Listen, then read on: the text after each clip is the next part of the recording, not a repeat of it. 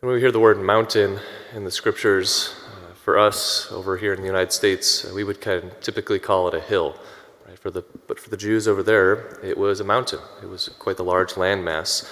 Um, but the same is not true for this lake, right? The Lake of Galilee, if you've ever been, it's not a small lake, kind of like Pierce Lake, maybe over at Rock Cut. It's actually quite large. Right? It's 13 miles north to south, and it's about seven east to west.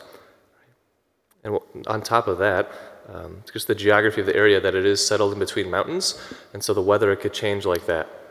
So when we hear that there's a storm coming upon the sea and other, you know, scripture passages, uh, it's true. Storms would have come out of nowhere while on the Sea of Galilee while fishing. It, it could be quite dangerous. So I think that teaches us a few things. Um, that Jesus is unafraid himself, right, to come to us uh, wherever we are, um, and that he meets us where we are, right?